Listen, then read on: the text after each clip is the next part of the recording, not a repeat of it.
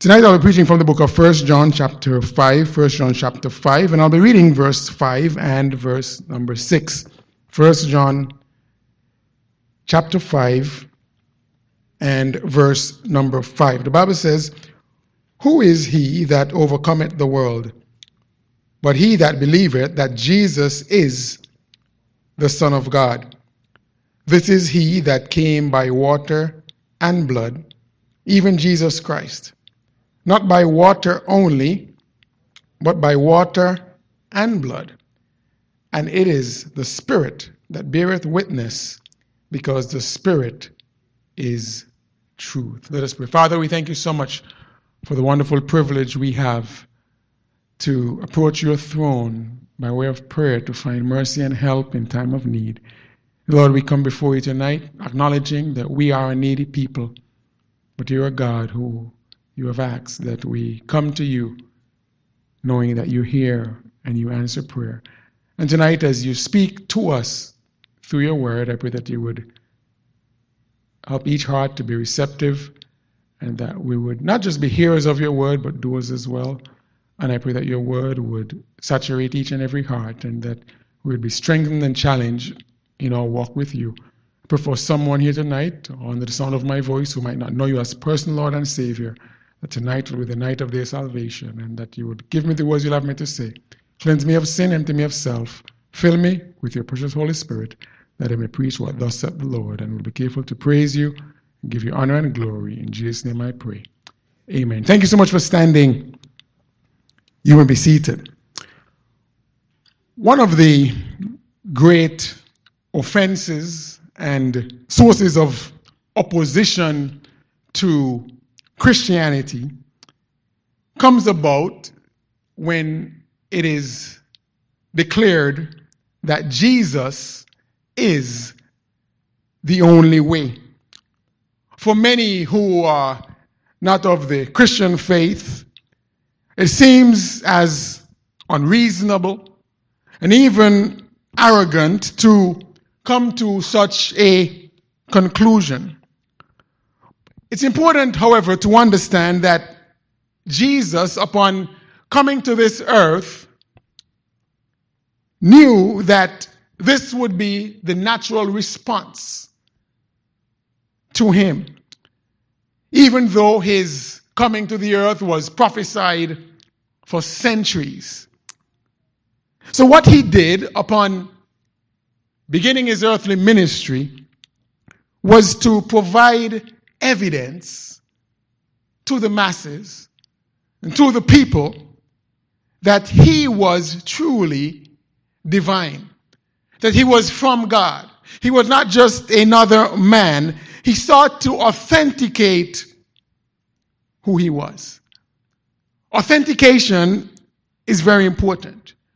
We've been highlighting this aspect throughout the book of First John as John, the apostle, one of Jesus' disciples, seeks to lay out a, a case, if you will, that a born again believer must be authentic, must be distinctive. There must be some evidence uh, that one's claim is truly to be a child of God. It ought not to just be empty words.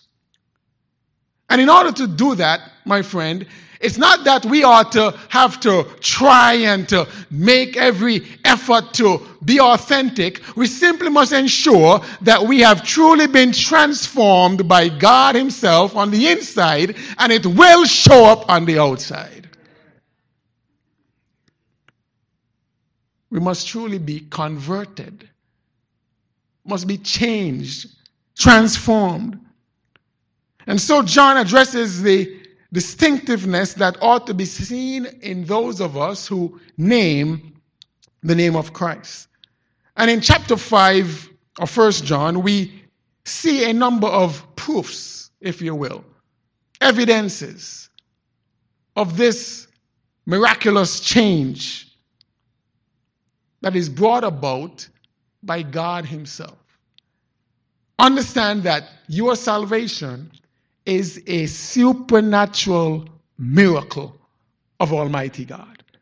It's not something that you got up one morning and you decided in your own effort that you're going to now do these things to please God. My friend, true salvation comes about because God did a work in you and did a work in me. So we have observed thus far the first proof of this miraculous transformation is that you have been converted oh, through the Savior. A conversion has taken place by placing one's faith and trust in Jesus Christ. My friend, this conversion can only happen because of faith in one person Jesus Christ, no other person. Not Buddha, not Mohammed, not Haile Selassie. Listen, there is no other name under heaven given among men whereby ye must be saved. It's Jesus Christ and Jesus Christ alone. And so, since belief in the right person is so crucial, John understood that it was important to provide evidence that this person who came to earth who he had the privilege to walk with and to talk with, that that person was the embodiment of none other than the Son of God. And so tonight we're going to notice what he mentions in verse number six. But keep in mind the fact that John was endeavoring to provide authentication that Jesus is who he said he was. Why? Because understand again that the conversion that comes about in our lives is a result of faith and trust in that specific person. So it means then you can't be wrong. You can't afford to have placed faith in another person because the faith comes about only through one person. So it's kind of like you can't afford to make a mistake. You can't afford that, that somehow, oh, no, no, that's not the right person. No, it has to be one and only one person. That person who has come from Almighty God. And so in verses 1 to 6 thus far, we have uh, really looked in detail at these verses to notice, first of all, just to remind you, that the first proof or evidence of your salvation is that you have demonstrated conversion through Jesus Christ. No other person. And we saw very quickly and briefly that that conversion happens through Jesus Christ is a decision that's personal. You must make it for yourself. It's a divine process. It's effected by Almighty God. There's devotion that's past. It's, there's definite proof. It's a desirable practice. It brings about dynamic power. And when that takes place, it will produce distinct people. But tonight I want you to notice in verse number six what I call a dual proclamation. A dual proclamation. Now, Look at the continuation from verse 5, and you'll understand why John mentions what he mentions in verse number 6. He says, Who is he that overcometh the world, but he that believeth that Jesus is the Son of God? He has to be the one. And then he proceeds in verse 6 to help the reader to understand that this Jesus, he is the one. He is the Son of God. He, he endeavors to authenticate that the person who I'm talking about, my friend, this is the one who's been prophesied. This is indeed the Messiah. And he, he does this by giving, again, what I call a dual proclamation. Look at what he says. This is he just in case you're doubting that there's another person who's supposed to come later, or there's somebody who has come in the past, said, saying, No, no, no, no, no. This Jesus who I walked with for three and a half years, listen, the one who died on Calvary's cross, that is the Messiah. Amen. do I want to prove that to you. So he says, This is he that came by water and blood. Here again, he says, make no mistake, even who? Jesus Christ. John was providing here some evidence, some proof that the one who I'm presenting to you, again, that is he. Now, I want you to understand what it means here tonight by water and blood, because this is very important and it might not be very obvious what these two aspects that John points out really mean. But I want you to read, see the second part of that verse, because John uses this to identify very clearly that Jesus is, in fact, the one with this dual proclamation. He says, Not by water only, but by water and blood. So, what is John talking about? Now, there are different interpretations of what this really means. And I'm going to share with you what the most predominant belief is when it says water and the blood. And I'll give you, if we have enough time tonight, um, another interpretation that uh, different commentators believe. But water, here, first of all, is referring to Jesus' baptism at the beginning of his ministry. And I want you to see a number of verses as to why this is considered uh, the predominant interpretation of this. And then we'll look at what the blood means. Now, if you look at John's Gospel, chapter 1, John's Gospel, chapter 1, and understand as well that the Gospel of John is written by the same writer as First John, of course. And in First John, not First John, but the Gospel of John, rather, chapter 1, you'll understand that Jesus is right at the beginning of his ministry. And we know that John the Baptist is the forerunner of Jesus Christ. He was the one who would be letting people know that prepare the way of the Lord, the Messiah is coming. And he says in verse number 19, and this is the record of John when the Jews sent priests and Levites from Jerusalem to ask him, Who art thou? And he confessed and denied not, but confessed, I am not the Christ. And they asked him, What then? Art thou Elias? He says, I am not. Art thou that prophet? And he answered, No.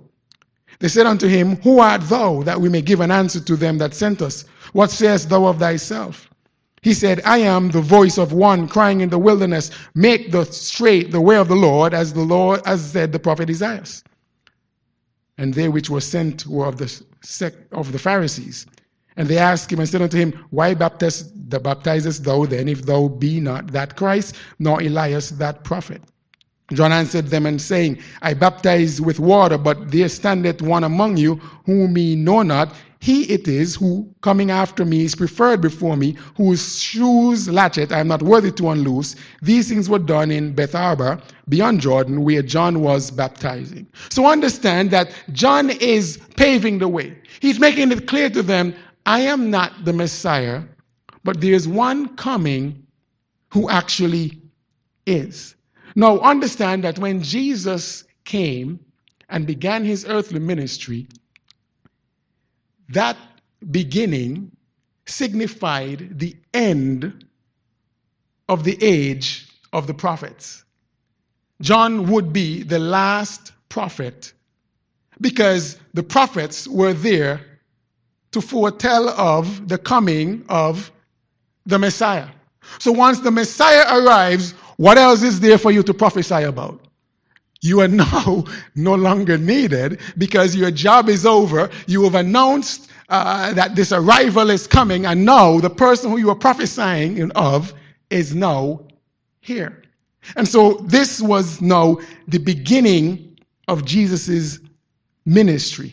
Now, I want you to turn, keep your place in John chapter 1, but turn as well to Matthew's Gospel, chapter 3 because I want us to understand why the baptism of Jesus was so significant and why it would have been what John was referring to in the book of First John. Now, Matthew chapter 3 and verse 11. Notice what the Bible says. John speaking says, I indeed baptize you with water unto repentance, but he that cometh after me is mightier than I, whose shoes I'm not worthy to bear. He shall baptize you with the Holy Ghost and with fire. Again, John is making a distinction between the fact that he was baptizing people. Remember, John was baptizing individuals, and the reason why he was baptizing, it was symbolic of them repenting of their sins. So that's why he says, I baptize you with water unto repentance. And so when Jesus was baptized, that's why John asked Jesus, Jesus, why are you asking me to baptize you? It should be the other way around. After all, you are the Messiah, you are without sin. But Jesus said to him, I want you to baptize me. Why? Because I am leaving you an example. But in addition to that, Jesus was also baptized because he was representing us.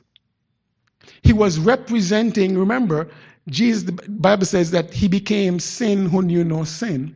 So when Jesus was baptized, not that he was a sinner, but he was our representative and so he was, in addition to being an example for you and me, he was also representing us. And that is why he said in verse number 15 of the same chapter of Matthew, Jesus answering said unto him, Suffer it to be so now, for thus it becometh us to fulfill all righteousness. Then he suffered him. So Jesus was being baptized to represent you and me and also to give us an example because the baptism was symbolic of us being washed. But I also want you to understand very importantly. Remember, I mentioned to you in First John, John was using the fact that Jesus came through water and the blood to do what? To authenticate who Jesus was. Now, look at where the authentication took place at Jesus' baptism. Now, in verse number 16, the Bible says, And Jesus, when he was baptized, went up straightway out of the water. And look at this. Very careful, pay attention. This is authentication of who Jesus is. And lo, the heavens were opened unto him, and he saw the Spirit of God descending like a dove and lighting upon him. And lo, a voice from heaven saying, This is my beloved Son, in whom I am well pleased. This was a very, very significant moment in Jesus' earthly ministry Understand that Jesus coming to the earth, to the average person, to each person who he's coming into contact with, he's just a normal man like everybody else. But when he submits to John's baptism, the Bible says a voice from heaven said, This is my beloved Son in whom am I well pleased. That's authentication. That's God giving his smile of approval that, listen, I know you might, he might look like a, a normal man, but listen, this is indeed who? The Messiah. That's critical. That's vital. So turn back with me to 1 John chapter 5. So when John says in verse number 6, this is he that came by water. He was referring to what took place at John's baptism. Hey, remember when Jesus was baptized, that there was authentication from heaven declaring that this man, Jesus Christ, is who? The Messiah. Now, he goes on to say, this is he that came by water, but not by water only. He says, water and what? Blood. Now remember, John was baptizing people, right? John was baptizing different people. He was encouraging them, show forth fruit, meet for repentance. So John says, listen, this was only, not only through water, but this was through water and what? Blood. Now, understand very clearly that Jesus' earthly ministry began with the baptism, but the ultimate conclusion of why he came was concluded with his work on Calvary's cross. Now, of course, he was resurrected to demonstrate his authority over sin and death. But understand that when Jesus went to the cross, his blood being shed on Calvary's cross also was a very important moment in his ministry, and that shedding of his blood also made him distinctive and demonstrated his authenticity. Now, that's why John says it's not just water only, but it is water and blood. Now let's look at a few verses very quickly to understand the significance of the blood. Matthew's Gospel, chapter 20, and verse number 28. The Bible says, Even as the Son of Man came not to be ministered unto, but to minister and to do what? To give his life a ransom for many. Jesus gave up his life, shed his blood. Matthew chapter 26 and verse 28 says, For this is my blood of the New Testament, which is shed for many for the remission of sins. Acts chapter 20 and verse 28. Take heed therefore unto yourselves and to all the flock over which the Holy Ghost hath made you overseers to feed the church of God, which he hath purchased with his own what? Blood. The fact that Jesus came to this earth and shed his blood on Calvary's cross is a defining sign and signal of his position as the Messiah. But I want you to notice very interestingly some things that took place at the crucifixion of Jesus that also authenticated who he was, that John was drawing reference to. Now, look at Matthew chapter 27. I know I've been giving you a lot of verses, kind of like a little sword drill tonight, but Matthew chapter 27 and verse 45. I want you to notice what took place and keep in mind, as we are referring, referring to these verses, keep in mind that there might have been many doubters as to who is this man? Remember, oftentimes they said, Who is this? Isn't this the son of Joseph and Mary? Are we not like with his brothers and sisters? But look at Matthew chapter 27 and verse 45. The Bible says, Now from the sixth hour there was darkness over all the land unto the ninth hour. This is a very unusual phenomenon. Darkness in the middle of the day. There was no announcement of any solar eclipse. And the sixth hour, by the way, here was midday in the middle of the day until the ninth hour. So from midday until 3 p.m., total darkness. Unexplainable. But here's something else very significant that took place. And jot down to verse number 50. The Bible says, Jesus, when he had cried again with a loud voice, yielded up the ghost. And behold, look at this, the veil of the temple was rent in twain from the top to the bottom, and the earth did quake and the rocks rent. You say, what's the big deal? Understand that in the temple, from the time the tabernacle was constructed, there was a separation between the Holy of Holies and the outer court, where even only the priest could go in. And this inner sanctuary housed the Ark of the Covenant, and the only person who could go in there was the high priest. Now, this was so serious and uh, such a serious event. The priest had to, high priest had to ensure that he was right with God. He was doing right. He didn't harbor any sin because when he went in there, listen, if he wasn't right, God would just strike him down. And as such, they had to put a rope on his foot just in case he played the fool and they didn't hear any moving around in there, that didn't excuse you to go in there and take him out. You had to pull him out with the rope. That's how serious this thing was.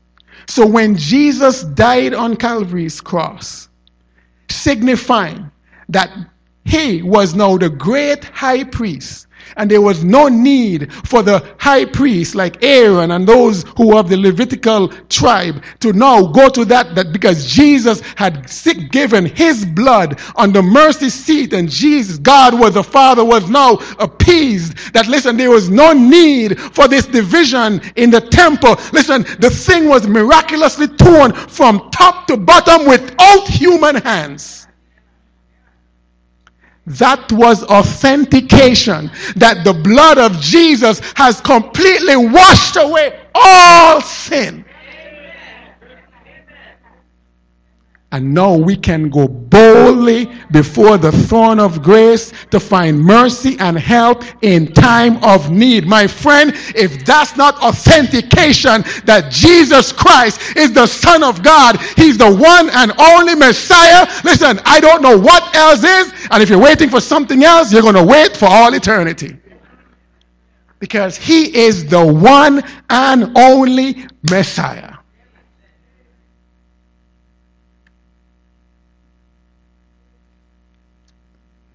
The Bible says, and the graves were opened, and many bodies of the saints slept, which slept arose, and came out of the graves after his resurrection, and went into the holy city and appeared unto many. Now look at what this centurion, one who participated in crucifying Jesus, in verse 54 now when the centurion and they that were with him watching jesus saw the earthquake and those things that were done they feared greatly saying truly this was the son of god my friend that is authentication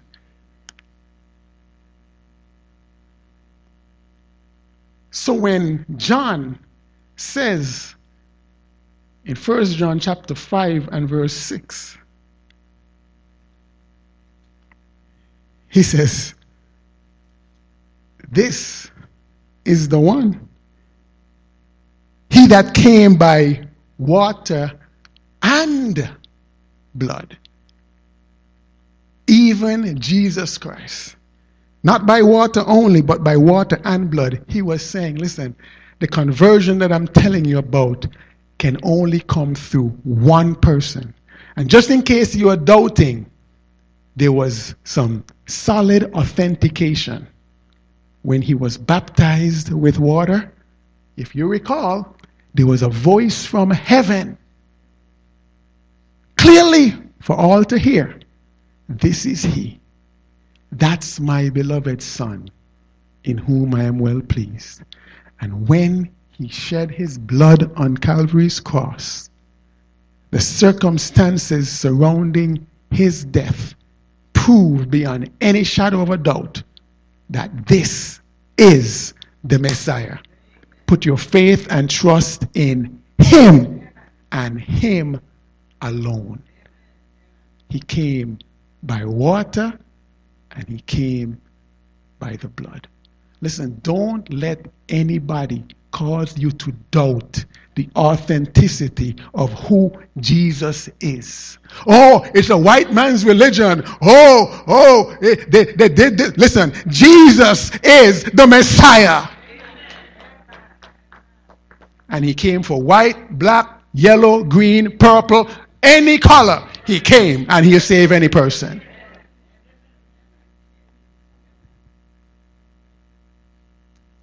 when you understand the manner in which Jesus died.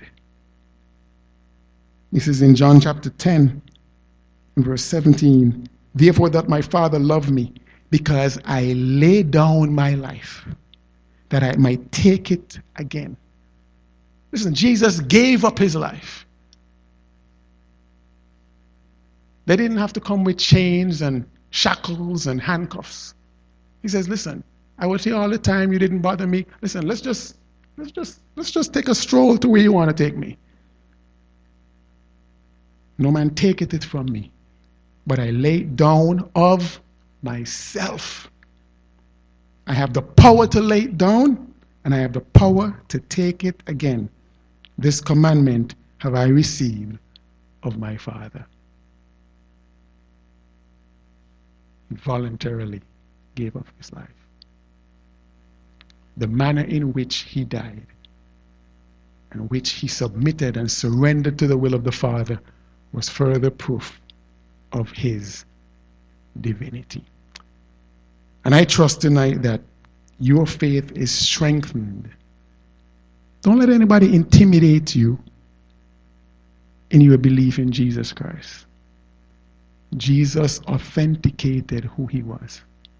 And with all of the prophecies throughout history from the, from the Garden of Eden up until he came, all those prophecies pointed to one person. And those prophecies were fulfilled in Jesus Christ. That is why neither is there salvation in any other, no other name given among men whereby you must be saved. And my friend, without apology, you fail to put your faith and trust in Jesus Christ for the forgiveness of your sins. That's why Hebrews says, there remaineth no more sacrifice. That's it. No other. There is no other remedy for sin. There is no other solution it is found in the redemptive work of Jesus Christ when he shed his blood on Calvary's cross. And I trust tonight that you are truly born again because you've placed your faith in the solution that was provided on Calvary's cross. Not your good works, not church membership, not being a nice person, but placing your faith and trust in the shed blood of Jesus Christ on Calvary's cross, because that was the only solution to take care of man's sin. Thank God for Jesus. And I trust tonight that you understand that He is indeed the Messiah. He's God the Son. He's the Son of God. He is 100% God and 100% man. He is indeed the God man.